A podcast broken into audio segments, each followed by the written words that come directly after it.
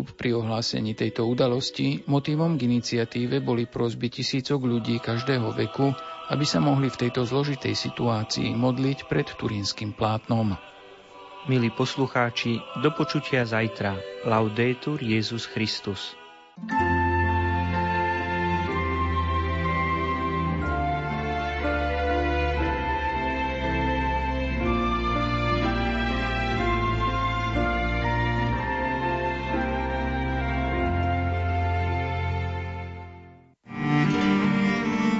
Hlboké prežitie Veľkého piatku z Rádiom Lumen.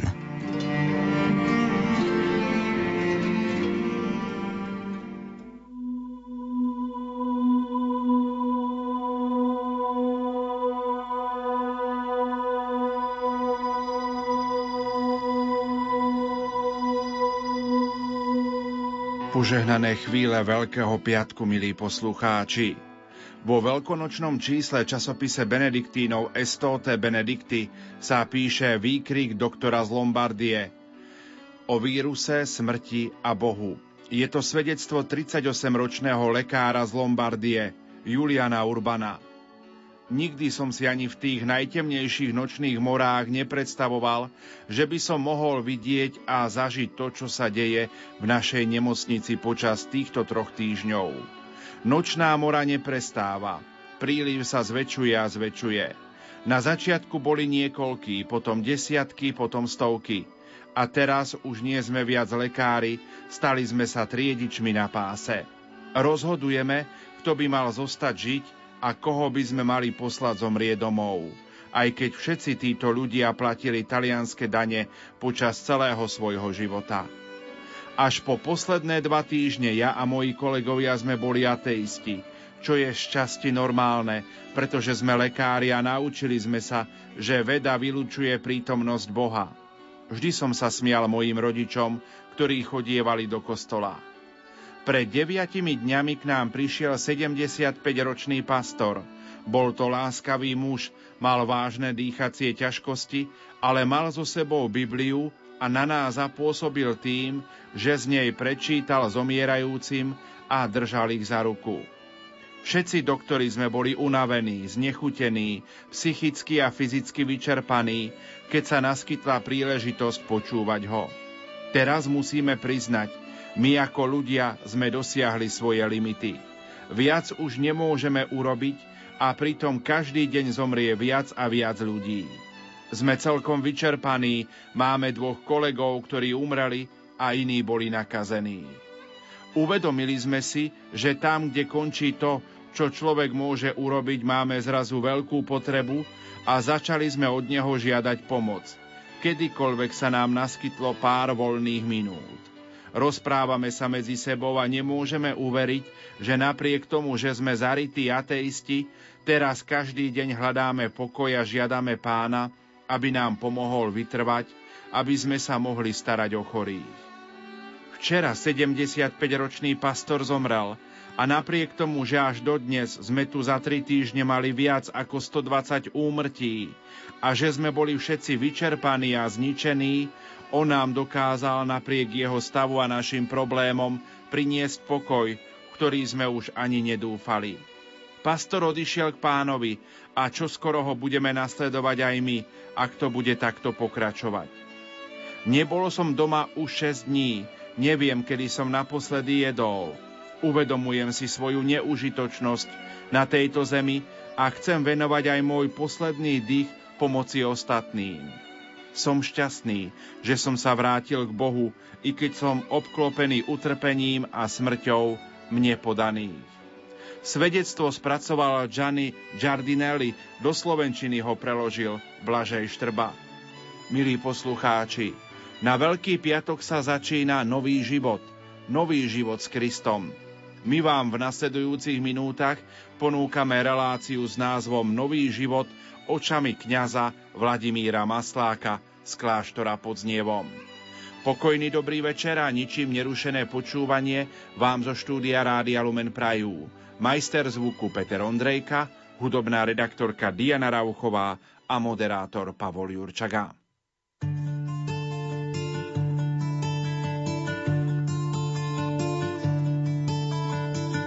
Pán je môj pastier, nič mi nechýba. Pasie ma na zelených pašienkach, vodí ma k tichým vodám. Dušu mi osviežuje, vodí ma po správnych chodníkoch, verný svojmu menu, svojmu menu. Aj keby som mal ísť tmavou dolinou, nebudem sa báť zlého, lebo ty si so mnou, lebo ty si so mnou. Tvoj prúd a tvoja palica, tie sú mi útechom.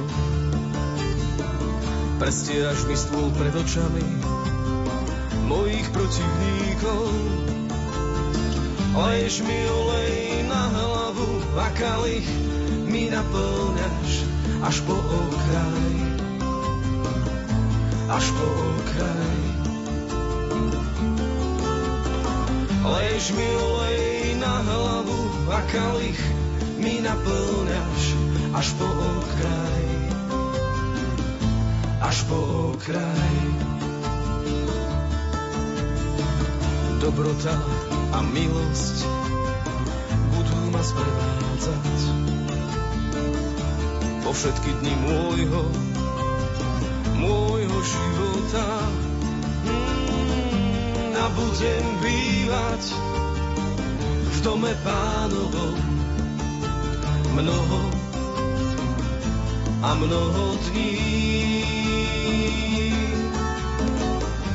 A budem bývať v dome Pánovom mnoho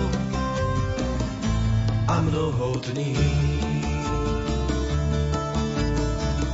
Pán je môj pastier, nič mi nechýba. Pasie ma na zelených pašienkach, vodí ma k tichým vodám. Dušu mi osviežuje, vodí ma po správnych chodníkoch, verný svojmu menu, svojmu menu. Hop, hop, hop. Aj keby som mal ísť tmavou dolinou, nebudem sa báť zlého, lebo ty si so mnou, lebo ty si so mnou. Pán je môj pastier, nič mi nechýba. Posvetné chvíle Veľkého piatku prežívame s duchovným otcom Vladimírom Maslákom, ktorý je rektor premonštrátskeho kláštora v kláštore pod Znievom a predseda občianskeho združenia Dobrý pastier. Vladko, prajem ti požehnaný dobrý večer. Ďakujem pekne za pozvanie. Som veľmi rád, že si prijal pozvanie v túto presvetu a takú tajomnú chvíľu, že môžeme spolu s poslucháčmi Rádia Lumen prežiť tieto chvíle. V týchto dňoch pociťujeme strach, neistotu, sme bez slávenia verejných svätých omší. Ako možno vnímaš túto situáciu, ktorá sa deje nielen na Slovensku, ale aj vo svete? Ja to tak celkom ani nevnímam, že to je nejaký taký strach, alebo že to je nejaký taký des, ktorý ide na nás. Vieme, že všetko to, čo prichádza, je vlastne skúška pre nás. A my vlastne môžeme zaujať svoj postoj k tej skúške, môžeme sa nejako postaviť a nejakým spôsobom zaujať postoj a môžeme nejakým spôsobom znervoznieť, znepokojnieť, ale myslím, že tu ide skôr o niečo hlbšie, dôležitejšie, aby sme sa viac priblížili k Pánu Bohu. Takže je to taká skúška z lásky. Môžeme povedať a priblížiť našim poslucháčom, že ten tohtoročný pôst, ktorý sme prežívali, bol naozaj taký výnimočný. Jednak to bolo zákaz verejného slávenia svätých omší, zákaz možno toho zhromažďovania. Aj naši poslucháči boli často odkázaní na duchovné sväté príjmanie, na to, že sledovali svätú omšu alebo sledujú aj obrady veľkonočného trojdňa z médií, zo sociálnych sietí. Ako so stupom času vnímať tieto chvíle, ktoré sme prežili v pôste a čo nám chceli povedať? Ja som túto skúšku, ktorú teda aj sám pre seba vnímam veľmi dôležitú, tak začal vnímať aj z pohľadu na ostatných ľudí tak, že som zbadal väčší záujem o veci duchovné, väčší záujem o svätú omšu, väčší záujem o sväté prijímanie, o sviatok zmierenia. A ma to tak potešilo, keď ten vzťah k Pánu Ježišovi sa u mnohých prehlbil za tú chvíľu, ktorá bola pre nás veľmi náročná, veľmi ťažká.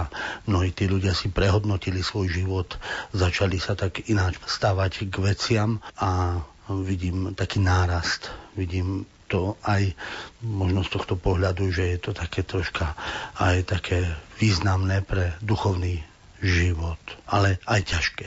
Na druhej strane máme viac času na seba, máme viac času na svojich blízkych, máme viac času možno rodiny, ktoré sú spoločne, manžel, manželka, deti.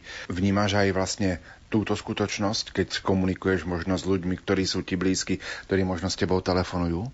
Vnímam aj to, že to je taká aj náročná situácia, že tí ľudia nejakým spôsobom si musia tie veci nejakým spôsobom aj vysvetliť, že neboli zvyknutí na to, že byť taký čas spolu a musia nejakým spôsobom narastať aj v pokore, aj poníženosti a vnímať toho druhého viacej ako seba. Vnímam to aj tak, že nárast v takom snažení sa o pokoru a vlastne o sledovaní toho, čo chce Pán Boh, nielen toho, čo chceme my, lebo my sme v celku takí dosť egoisticky, chceme dobro sebe, ale chýba ten altruizmus častokrát a vidím, že ten altruizmus je potrebný v dnešnej dobe oveľa viacej a možno, že aj táto chvíľa nám tak ponúka takéto možnosti viac sa dívať na tých druhých, vnímať aj jednak to utrpenie Krista, ale aj tú bolesť tých ľudí a začať sa možno viac modliť za nich alebo začať im viac pomáhať ako doteraz. Akú úlohu v živote kresťana má mať práve modlitba, ktorú si pred malou chvíľou spomenul? Modlitba je pokrm pre dušu.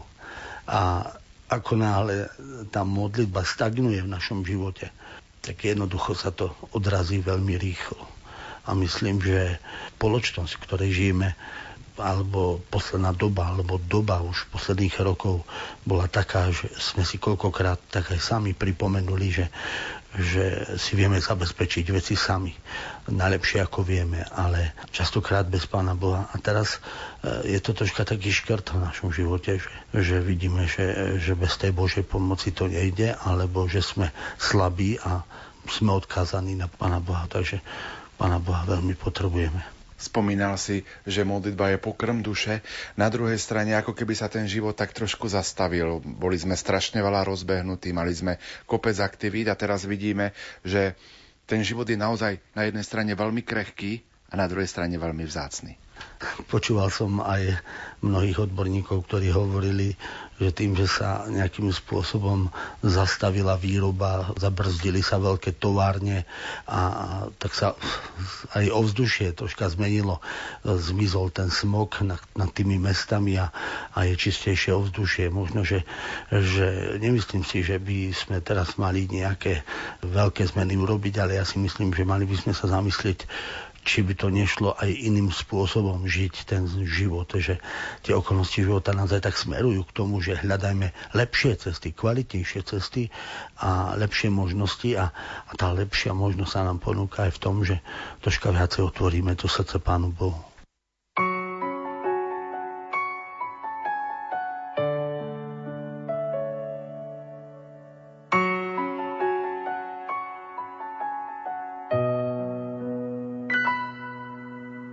Po ceste s krížom šiel opustený,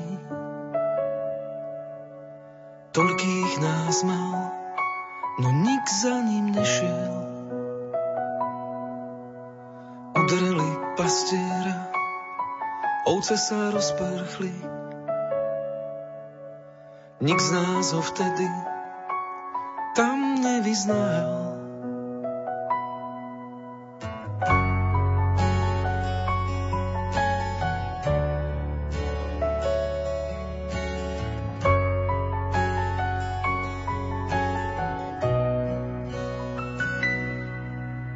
Prišli tam mnohí, ktorí ho neznali,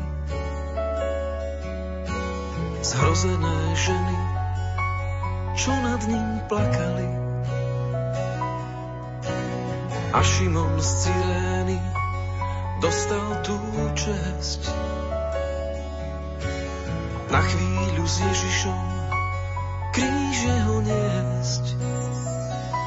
Zostal v smútku celkom sám. Nad ním tmavé nebo jeho rán. Čakal pomoc v mori múk. Krv sa liala z jeho rúk.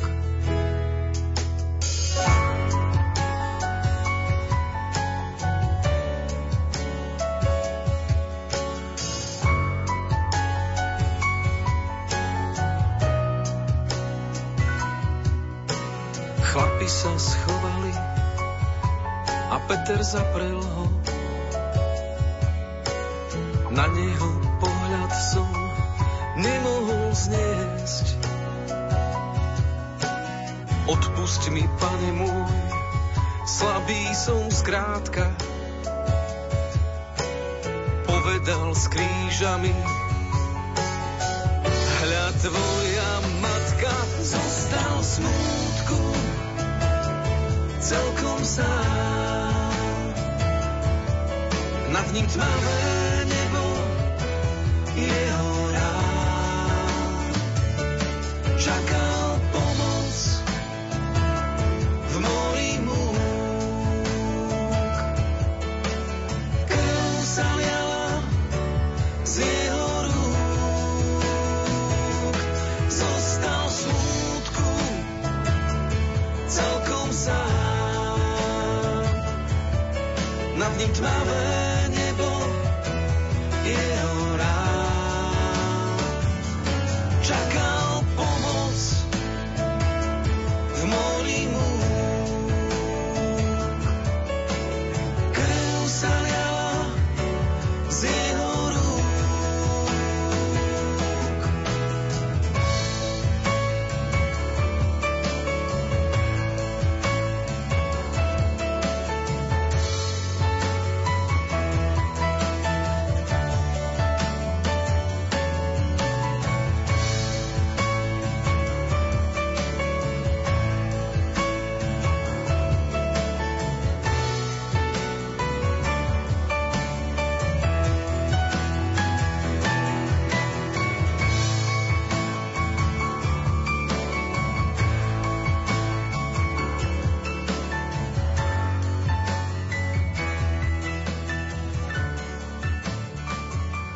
Pred 3 mesiacmi sme slávili Vianoce, to môžeme povedať, že to sú najkrajšie sviatky roka, sú to sviatky rodiny. Teraz slávime Veľkú noc, prežívame veľkonočné trojdnie. Pre kresťanov, nás kresťanov, sú to najväčšie sviatky roka. Ako spolu môžu súvisieť Vianoce a Veľká noc, jasličky a kríž?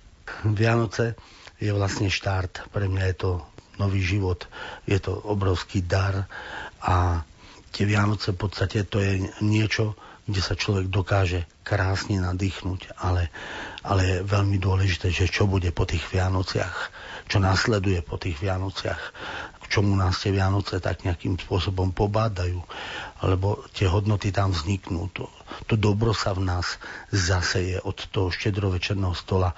Tá dobrota ľudských srdc je viditeľná aj na našich uliciach, v mestách. Ľudia si prajú len dobré veci a toto je veľmi pekné, len nemôže to zostať len na tých pár dňoch. A my vieme, že je potrebné pokračovať v tom a vlastne pokračovať sa dá len vtedy, keď vidíme cieľ. A cieľ je vlastne Veľká noc, je to víťazstvo. Aj keď sú niektoré tie prešlapy, pády nás ľudí, ale vidím, že Pán cení alebo oceňuje našu snahu viacej ako výsledky a pozýva nás tej snahe ešte viacej a viacej, aby sme k cieľu večného života všetci došli, aby sme si vážili hodnotu zmŕtvychvstania a vykúpenia, ktorá sa nám ponúka v týchto dňoch.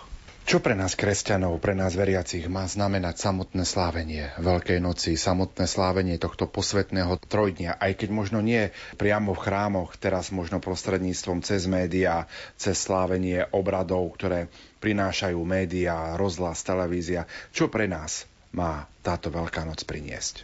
Veľká noc prináša asi pre ľudstvo neskutočne veľké hodnoty. Poviem aké. V prvom rade je to tradícia. Do tých mladých srdc, alebo mladých ľudí, alebo generácie, ktorá rastie, sa zaštepuje silno viera cez tú tradíciu. A človek sa tak zamýšľa, vidí tie obrazy utrpenia, vníma krížovú cestu ako niečo veľmi dôležité, čo človeka nejakým spôsobom tak dáva na takú správnu koľaj. Tak je to veľká vec pre generáciu, ktorá rastie okolo nás. My v tých tradíciách vlastne odovzdávame ľuďom obrovský dar viery. Ale potom je to veľká možnosť pre nás ostatných sa ešte hlbšie zamyslieť alebo ešte hlbšie vpustiť Krista do srdca, začať s ním komunikovať, nejakým spôsobom viesť s ním dialog a priznať si aj svoju chybu, ísť do pokory. Pán Boh miluje pokoru a keď ju nájde v ľudskom srdci, tak to ľudské srdce Boha tu požená. Spomínal si pobožnosť krížovej cesty. Častokrát táto pobožnosť nás upozorňuje na to, že čo všetko Pán Ježiš za nás vytrpel, aby nás vykúpil. A tá krížová cesta nám to vlastne len a len približuje. Krížová cesta približuje tie obrazy a sú tam úžasné vzory. Vidíme vo Veronike, v Šimonovi Tyrenskom, v ženách, ktoré tam prichádzajú, takisto v tých, ktorí zostávajú pod krížom, v Jánovi, v Pane Márii. A sú to veľmi silné myšlienky, ale v podstate je vždy dôležitá krížová cesta vtedy, keď ju prejdem ja, keď si ju sám prejdem v tom svojom srdci a keď sa zúčastním aj ja na tej krížovej ceste. I tie postavy, ktoré sú tam, sú motivačné, ale vždy je dôležité, že to prežijem ja v srdci. Ja v srdci tú krížovú cestu, lebo ten Kristus prichádza pre každú jednu dušu. A každá jedna duša má možnosť sa ešte viacej priblížiť k nemu a cez tieto obrazy, príklady z krížovej cesty dokážeme sa motivovať. Ty si aj predseda občianskeho združenia Dobrý pastier. Ako si sa vlastne dostal k tejto práci a môžeme povedať, že je to taká aj určitá taká tvoja charizma?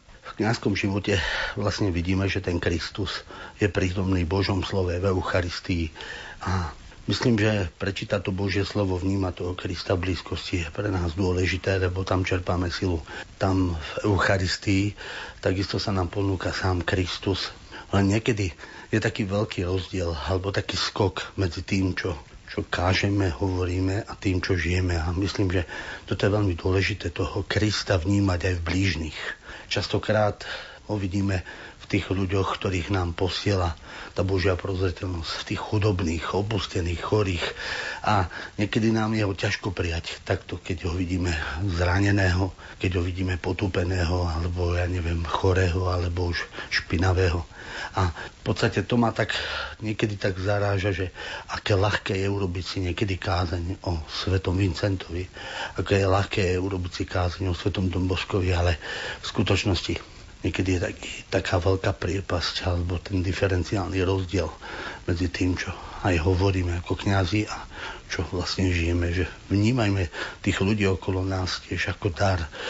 Ten Kristus na tej krížovej ceste bol vlastne taký častokrát nepovšimnutý, alebo nevnímame ho tak, že mu môžeme pomôcť v blížnom, ktorého nám pošle Božia prozreteľnosť. A toto je také asi, ja tak vnímam ako v tej úlohe predseda, ktorú tu robím, predseda občianskeho združenia, že chcem toho Krista vidieť v tých ľuďoch trpiacich.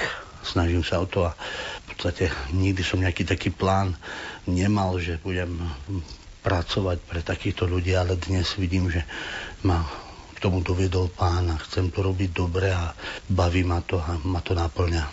Tých životných príbehov je určite veľmi veľa. O koľko ľudí momentálne na okraji spoločnosti sa staráš? Tak či sa ja starám, to tak nechcem povedať, lebo už je tu aj množstvo spolupracovníkov, kňazov, ktorí mi pomáhajú, ale vlastne v tých všetkých zariadeniach máme už okolo 500-600 ľudí a tí ľudia prichádzajú a nachádzajú tu domov, nachádzajú tu zmysel života, hodnoty, prijatia. Jednoducho bereme ich ako súčasť nášho kňazského života, bereme ich ako tých, ktorých nám tu privedol Pán Boh, alebo poslal Pán Boh na to, aby našli zmysel života. Príjmajú sviatosti, alebo pripravujú sa na sviatosti, alebo sú tí, čo hľadajú cestu, alebo už otvárajú svoje srdcia pre Pána a hľadajú hodnoty, či už v tom, že nadobudnú všelijaké návyky sociálne, pracovné a hygienické a dávajú svoj život do poriadku, jednak aj po tej zdravotnej, ale aj po tej duchovnej stránke. Vieme predstaviť aj tie jednotlivé zariadenia, ktoré máte? Tak vieme to predstaviť, ešte zatiaľ si pamätáme, všetky tie zariadenia, alebo každé to zariadenie nesie meno nejakého svetca. Máme hospodárskú usadlosť Sv. Jana Pavla na Obzoviku, máme tu kláštor pod Znievom, ktorý patrí Pane Márii na nebo vzatej a vlastne tu to tak viac menej začalo celé. Máme tu útulok svätej Alžbety, máme tu domov svätej Anny, máme tu útulok svätého Bartolomeja, máme tu iné ostatné zariadenia, ktoré takisto buď teraz vznikajú, alebo ich teraz schvaľujeme a myslím, že každému tomu svätému nejakým spôsobom dáme také patrocínium, aby sa nejakým spôsobom za nás prihováral. Koľko kňazov tu pôsobí? Momentálne tu sme 5 kňazi, ktorí v tých zariadeniach pracujú a pomáhajú tým ľuďom. Snažíme sa v každom tom zariadení ľuďom tak pomáhať, že im tu vyslúhujeme sviatosti a sme vlastne pre nich v akejkoľvek tej ich požiadavke sa snažíme im pomôcť. Či už sú to len nejaké také tie ich záležitosti, alebo ja neviem, chceme im pomôcť aj v tej právnej časti, že im povybavujeme či už je to ten bankrot, alebo to splácanie tých náležitostí, ako je zdravotná poisťovňa, alebo už je to výživné zdravotné, alebo už hociaké sociálne odvody. Pápež František často hovoril, že pastier musí naozaj voňať po ovciach. Vnímaš to v tejto práci tak doslovne? Tak myslím, že je to veľmi dôležité, lebo tá práca nás aj tak nejakým spôsobom charakterizuje. My nielen tým, že sa snažíme naplniť tú myšlienku dobrého pastiera Pána Ježiša, ktorý hľadá tú stratenú ovečku, ale vlastne aj v tom, že tie ovečky aj chováme, lebo tie nám vlastne potom pomáhajú nejakým spôsobom prežiť a žijeme z tých produktov a myslím, že je to také veľmi dôležité aj to heslo tých našich chlapcov, ktorí hovoria, že kto má ovce, ten má, čo chce. A vieme, že keď máme okolo seba ľudí, ktorí potrebujú Krista, tak Pán Boh nám toto našu snahu veľmi rád odmeníme. Tebe žijem, Ježiš môj. Tebe, Ježiš, umieram. V živote aj vo smrti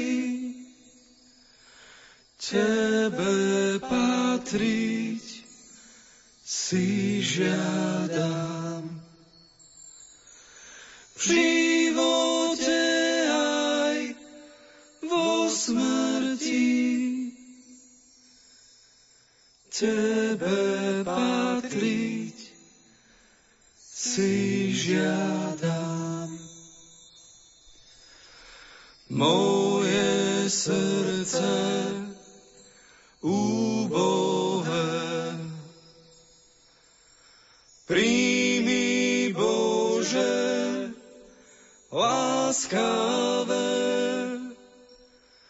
na veky chcem Tvojim byť a žiť k Tvojej oslave.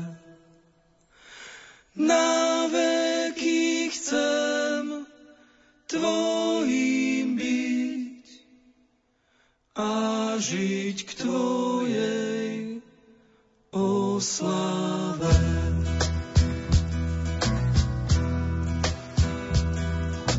Tebe žijem, Ježiš môj, Tebe, Ježiš, umieram. V živote ti, tebe patriť si žiadam. V živote aj vo smrti, tebe patriť si žiadam.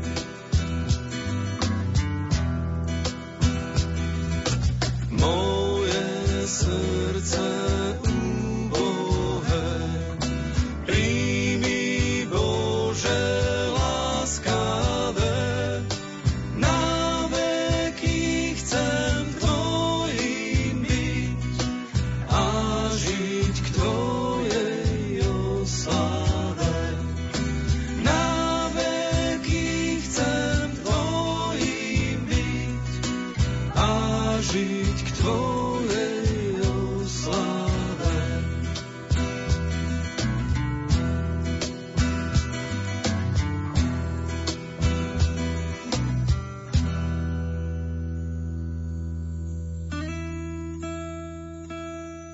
Posvetné chvíle Veľkého piatku prežívame s duchovným otcom Vladimírom Maslákom, ktorý je rektor premonštrátskeho kláštora v kláštore pod Znievom a predseda občianskeho združenia Dobrý pastier. Aký je taký váš denný program? Náš denný program je veľmi pestrý, je tu množstvo, ale poviem množstvo aktivít. Niektorí tí naši chlapci ustávajú veľmi často o 4:00 ráno, ustávajú do kuchyne. Pred 6:00 sme všetci už v jedálni, máme nachystanú kávu, o 6:30 máme ranné chvály, čítame si životopis svetca dňa, takisto prečítame si časť Evanjelia na každý deň. Potom máme rúženec o 12:00, svätú omšu, večperi sa tu modlievame a ešte mnoho iných aktivít, ktoré robia tí naši chlapci, že sa pomodlia korunku Božieho milosrdenstva, alebo mnohí sa veľmi radi modlia aj o samote, adorujú, lebo že máme tie kaplnky, ktorých sa aj modlia, takže mnohí sa tu veľmi dobre cítia, našli tu domov. Ako sa k vám ľudia môžu dostať? Cesta k nám, myslím, že je veľmi ľahká. Máme bránu stále otvorenú a vlastne tí ľudia prichádzajú k nám jednak z ulice, jednak z výkonu trestu, prichádzajú z detských domovov, prichádzajú vlastne cez rôzne obecné alebo mestské úrady, lebo každý ten mestský úrad alebo obecný úrad má aj nejakého sociálneho pracovníka, ktorý ho nasmeruje sem. Prichádzajú tu ľudia, ktorí už ani možno nie sú až tak poznačení tým životom na ulici, ale hľadajú tu takú tú hodnotu, istotu. Mnohí ľudia hľadajú istoty, zvlášť keď sú už starší a chcú prežiť posledné dni alebo dni v starobe, blízkosti Pána, chcú mať pravidelne svätú omšu, chcú mať duchovný život, modlitby a chcú mať to prostredie takej rodinnosti, lebo myslím, že toto je tiež také veľmi dôležité, čo tu vnímam. Pomáhajú nám reholné sestričky rôznych rádov, sestričky Vincentky, sestričky Satmarky, sestričky Vykupiteľky a takisto sú to ľudia, ktorí dotvárajú tú rodinnosť a títo ľudia sa tu dobre cítia, tak potom väčšinou tu chcú zostať už natrvalo, takže chcú aj mnohí iní prežiť posledné chvíle života v takej zdravej, dobrej komunite. Tak povedia, so životným krížom sa stretávaš asi každý deň. Kríž je niečo veľmi dôležité asi v živote každého človeka. Ja viem, že najradšej by sme kríž nejakým spôsobom nemuseli vo svojom živote, ale či chceme, či nechceme, je to vždy znamienko plus. A je to pre každého človeka plus. Ak sa postaví ku krížu tak, že ho príjme, tak vlastne príjma s tým aj množstvo požehnania, ktoré mu život, teda alebo Pán Boh dáva v živote a toto je veľmi dôležité. Ja si myslím, že v tejto dnešnej dobe je zvlášť potrebné prijať tie veci, okolnosti života s vierou a treba sa nám nejakým spôsobom konfrontovať s tým krížom a pozrieť na toho nášho Pána a možno si ho tak aj predstaviť, tak ako nám to častokrát bolo aj pripomínané na rozličných duchovných obnovách, ešte aj v seminári, že čo všetko sa skrývalo v Pánovom srdci, čo všetko robili jeho ruky, čo všetko, kam všade ho viedli jeho nohy a čo všetko počúvali jeho ušia, čo videli jeho očia, čo robia naše. A týmto, keď sa tak konfrontujeme, tak nás to tak všetkých motivuje. Pán, hoci je pribitý na kríži, motivuje každého jedného človeka, ale veľmi silno. Tam tá hodnota je nielen v tom, že svätý Tomáš hovorí, že veľa som sa naučil z kníh, ale ešte viacej pod krížom, ale tam tá hodnota je dennodenne veľmi dôležitá, aby sme z kríža čerpali silu. Včera sme slávili Zelený štvrtok, kedy sme si pripomenuli aj ustanovenie Eucharistie. Ako vnímajú Eucharistiu aj klienti, ktorí sú v občianskom združení Dobrý pastier? No máme s tým aj možno taký troška problém, lebo vlastne my rozdiely v našom zariadení nerobíme.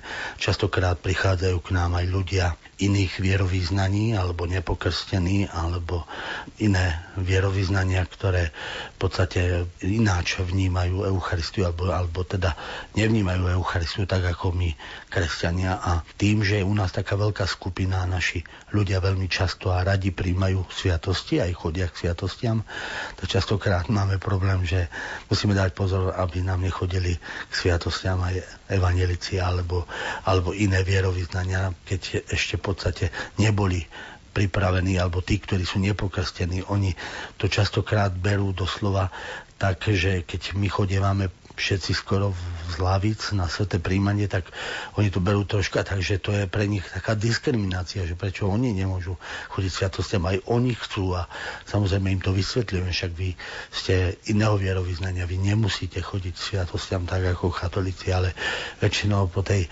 dobe tu nášho pôsobenia alebo tej dobe, ako sú u nás, tak väčšinou aj oni potom žiadajú o sviatosti a žiadajú aj o zmenu rítu a takisto sa chcú zúčastňovať na príjmaní Eucharistie. Čo pre teba ako kňaza znamená každodenné vysluhovanie Eucharistie?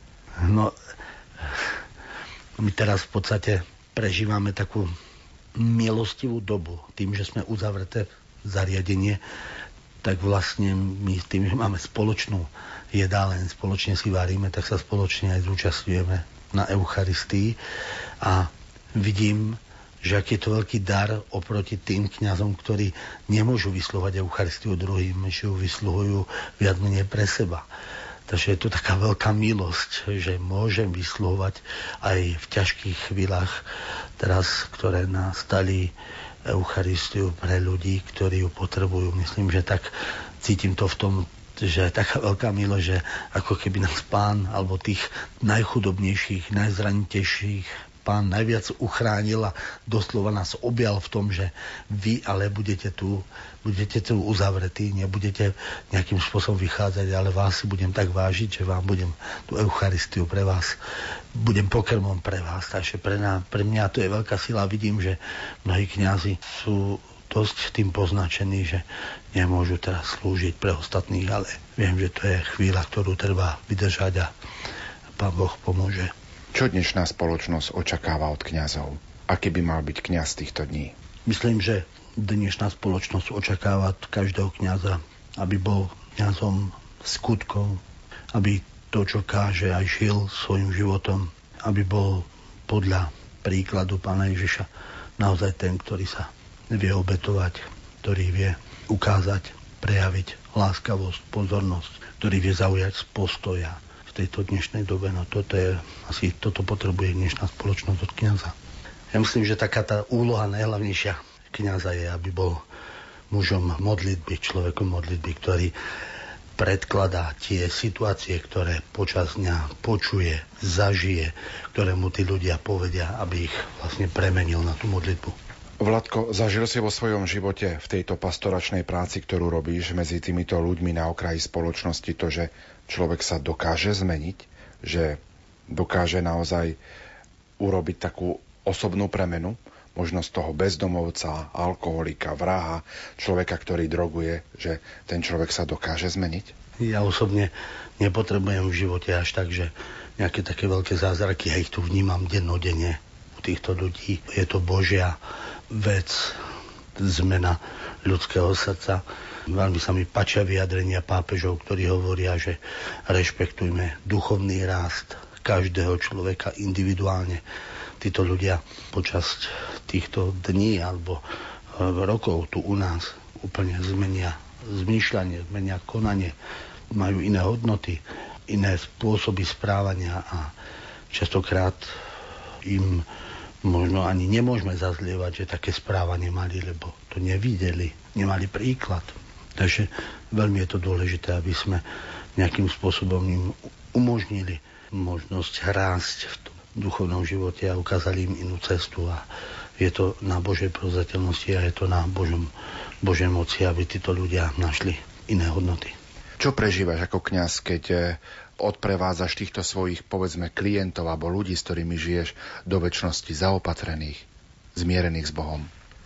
Tak to je asi taká tá najväčšia radosť, viete, lebo tým, že tí ľudia žijú sviatostnú milosť tu stále, takže v podstate to je to najkrajšie, čo človek môže im dať. A keď ide zmierený s Pánom Bohom do večnosti, myslím, že toto nikdy necítime tak ten odchod z tohto sveta ako nejakú bolesť, lebo vieme, že jeho duša odchádza požehnaná, posilnená sviatosťami a odchádza v sprievode tých ľudí, ktorí ho jednak mali radi alebo ktorí tu s ním žili alebo na ktorých mnohé záležalo. Takže vlastne vážim si každého jedného človeka, čo tu príde a modlím sa aj za tých ľudí, ktorí od nás odišli. Z tých životných príbehov, čo možno v týchto dňoch je také, čo ťa najviac možno oslovilo a možno by si dala aj také ako povzbudenie pre našich poslucháčov?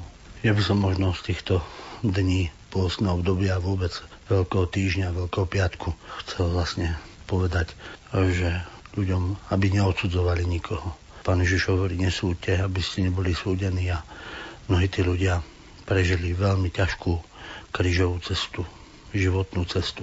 Tie okolnosti boli veľmi náročné a bolestivé a aby týchto ľudí v podstate prijali ich, aby ich mali radi takí, akí sú a aby im ukázali aspoň malý drobný prejav lásky. Títo ľudia si to veľmi vážia, oni majú zranené srdcia a keď im neukážeme tú lásku my, tak svet im tú lásku ku Kristovi nedá. Takže modlíme sa za tých ľudí, aby našli Krista, aby našli hodnoty vo sviatostiach a myslím, že sme im dali to najviac, čo sme im mohli ponúknuť. Na druhej strane, ľudí, ktorých máme radi, tak sme veľmi radi s nimi.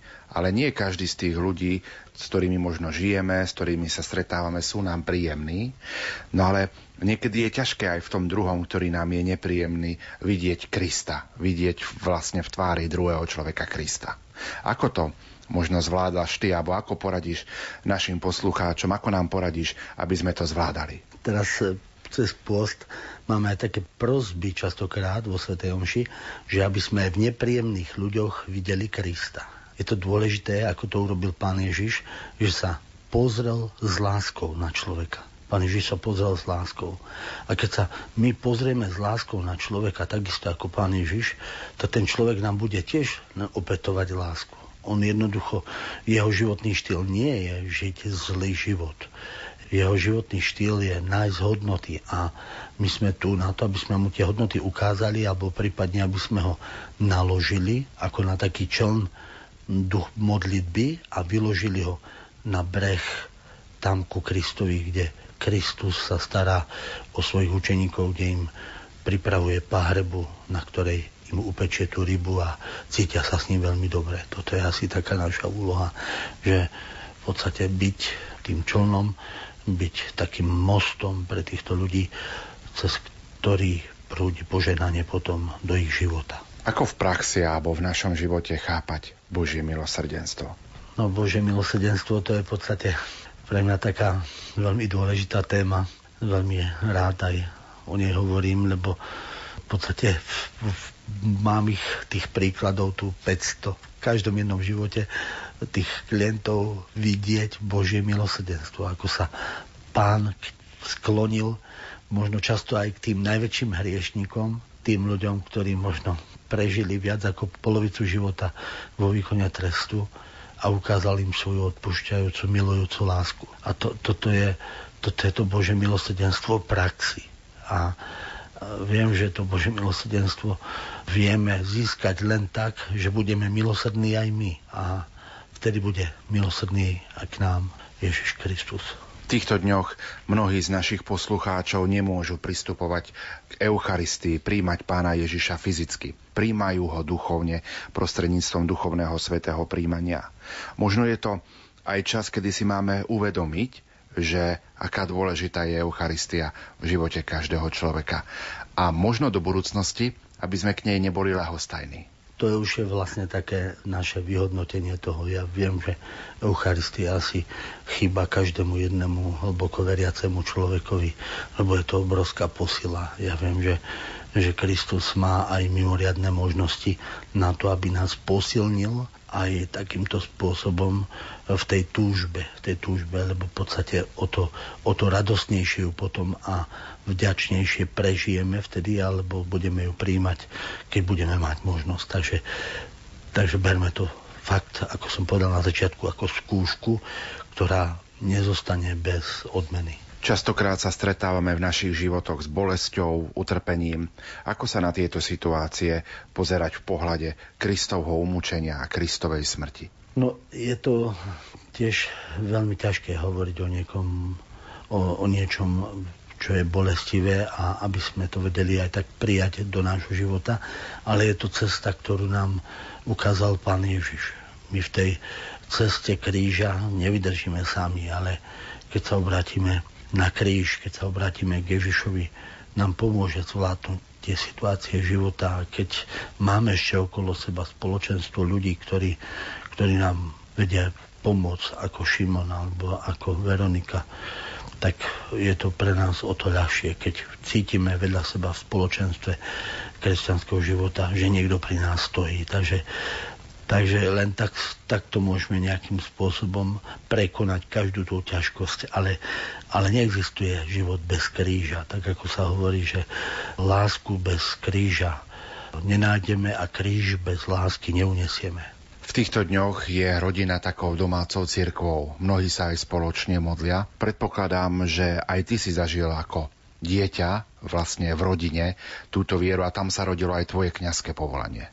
Myslím, že teraz veľmi často spomínam na chvíle z detstva, keď sme sa spoločne modlievali s rodičmi, či už to boli večerné modlitby, alebo modlitby na Anjel Pána, na obed, alebo ráno, alebo večer, že sme sa všetci zišli a so súrodencami sme sa modlievali túto modlitbu, ale častokrát si spomínam aj na modlitby, ktoré sme mali ešte v takej tradícii, či to už bol deviatník pred Vianocami, či to už boli také tie modlitby bežného života, alebo možno piesne, kresťanské piesne. Veľmi radi sme večer spievali s mámkou piesne na Dobrú noc.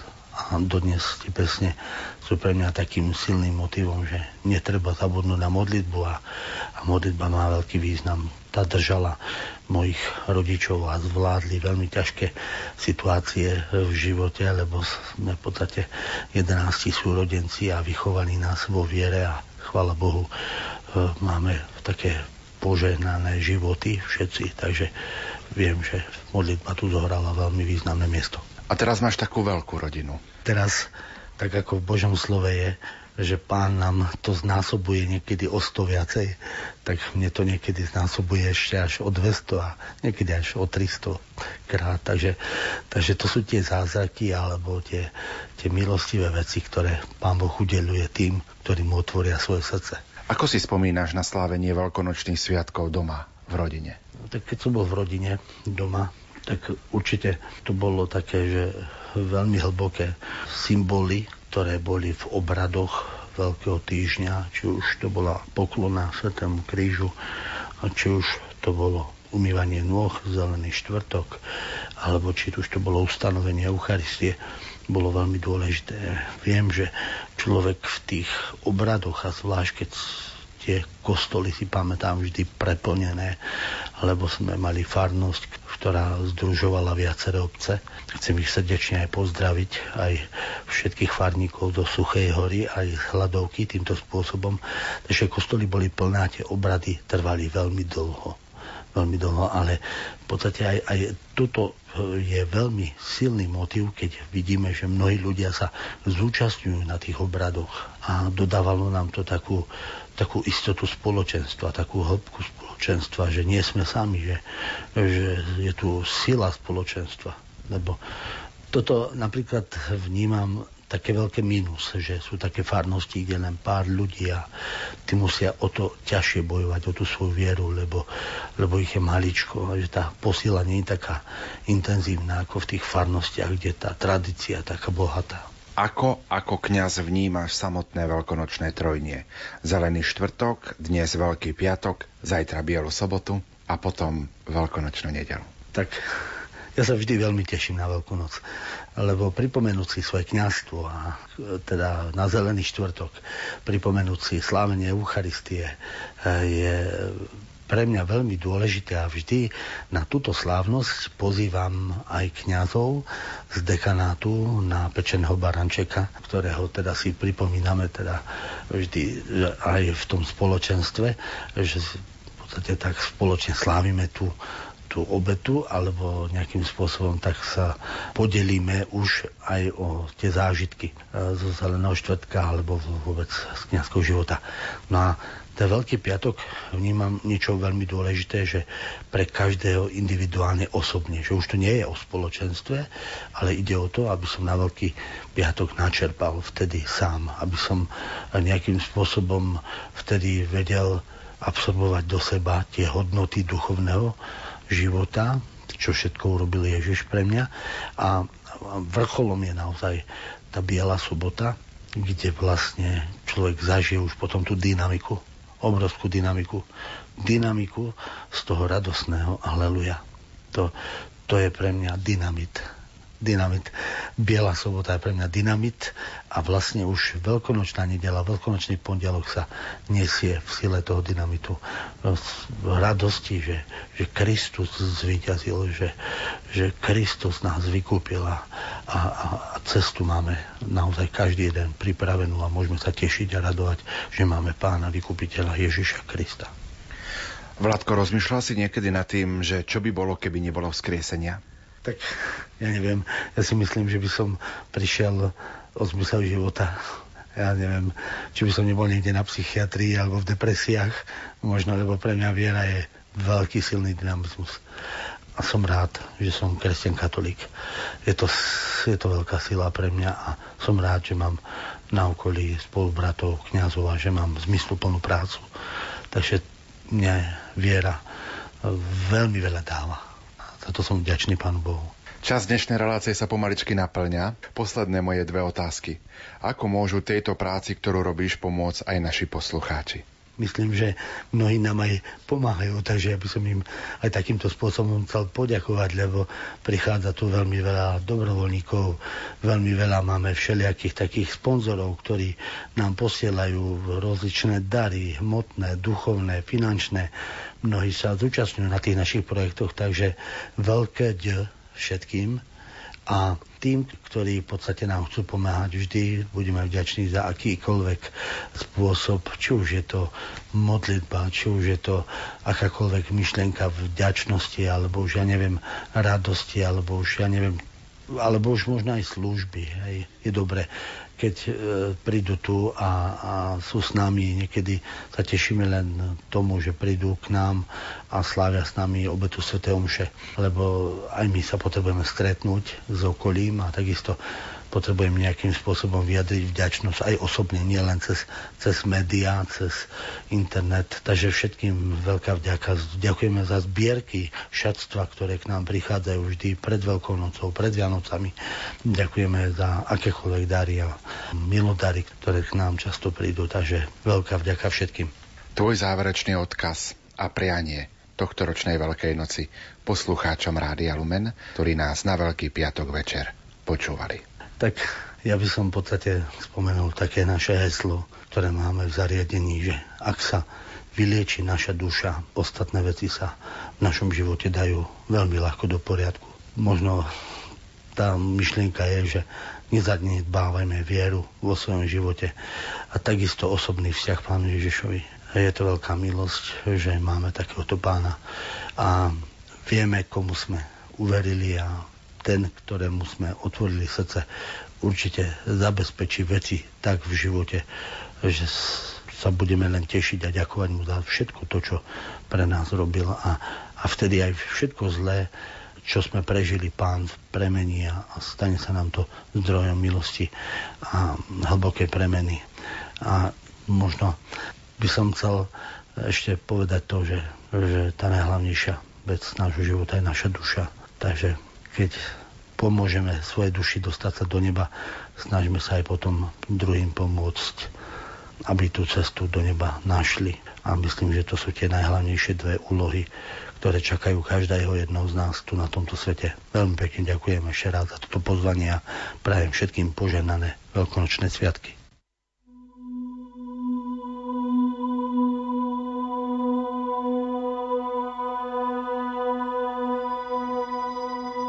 Milí poslucháči, končí sa relácia s názvom Nový život očami kňaza Vladimíra Masláka. Zakončím ho modlitbou v čase epidémie. Boh Otec, Stvoriteľ sveta, všemohúci a milosrdný, ktorý si z lásky k nám poslal svojho syna na svet ako lekára duši a tiel. Pohliadni na svoje deti, ktoré sa v tejto ťažkej chvíli vykolajenia a dezorientácie v mnohých oblastiach Európy a sveta obracajú na teba a hľadajú posilu, záchranu a úľavu. Osloboď nás od choroby a strachu. Uzdrav našich chorých, potež ich príbuzných, daj múdrosť našim spoločenským predstaviteľom, posilňuj a odmeň našich lekárov, sestry a dobrovoľníkov, daj večný život zomralým. Neopúšťaj nás vo chvíli skúšky, ale vyslobod nás od každého zla. O to prosíme teba, ktorý so Synom a Duchom Svätým žiješ a kráľuješ na veky vekov. Amen. Svätá Mária, uzdravenie nemocných a matka nádeje, oroduj za nás. V tejto chvíli vám za pozornosť ďakujú majster zvuku Peter Ondrejka, hudobná redaktorka Diana Rauchová a moderátor Pavol Jurčaga. Do počutia.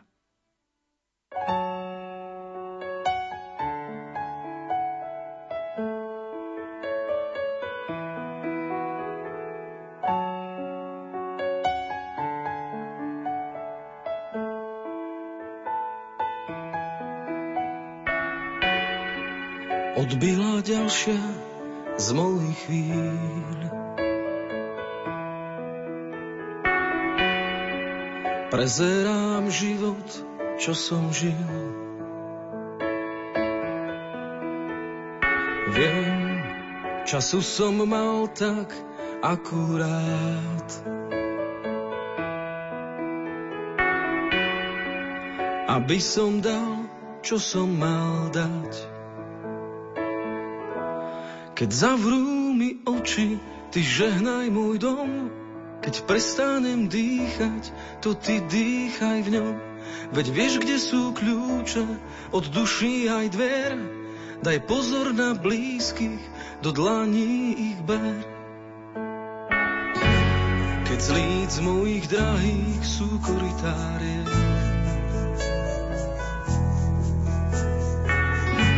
na zmoknuté duše ty vymyslí liek. A pohľad ich za mňa, keď dôjde mi dých. Ja ostanem v tebe, ty ostávaj v nich. Keď zavrú mi oči, ty žehnaj môj dom. Keď prestanem dýchať, to ty dýchaj dom. Veď vieš, kde sú kľúče od duší aj dvier. Daj pozor na blízkych, do dlaní ich ber. Už nadišiel čas, keď vravíš mi poď. Vzdialené brehy spojí padací most.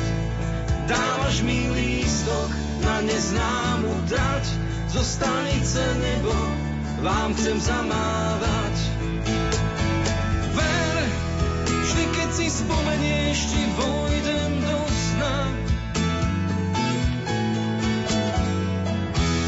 A zase objímem v stanici konečná. Keď zavrú mi oči, ty žehnaj môj dom. Keď prestanem dýchať, to ty dýchaj v ňom. Veď vieš, kde sú kľúče od duší aj dier. Daj pozor na blízkych, do dlaní ich ber. Už nadišiel čas, keď vravíš mi poď. Vzdialené brehy spojí padací most. Dávaš mi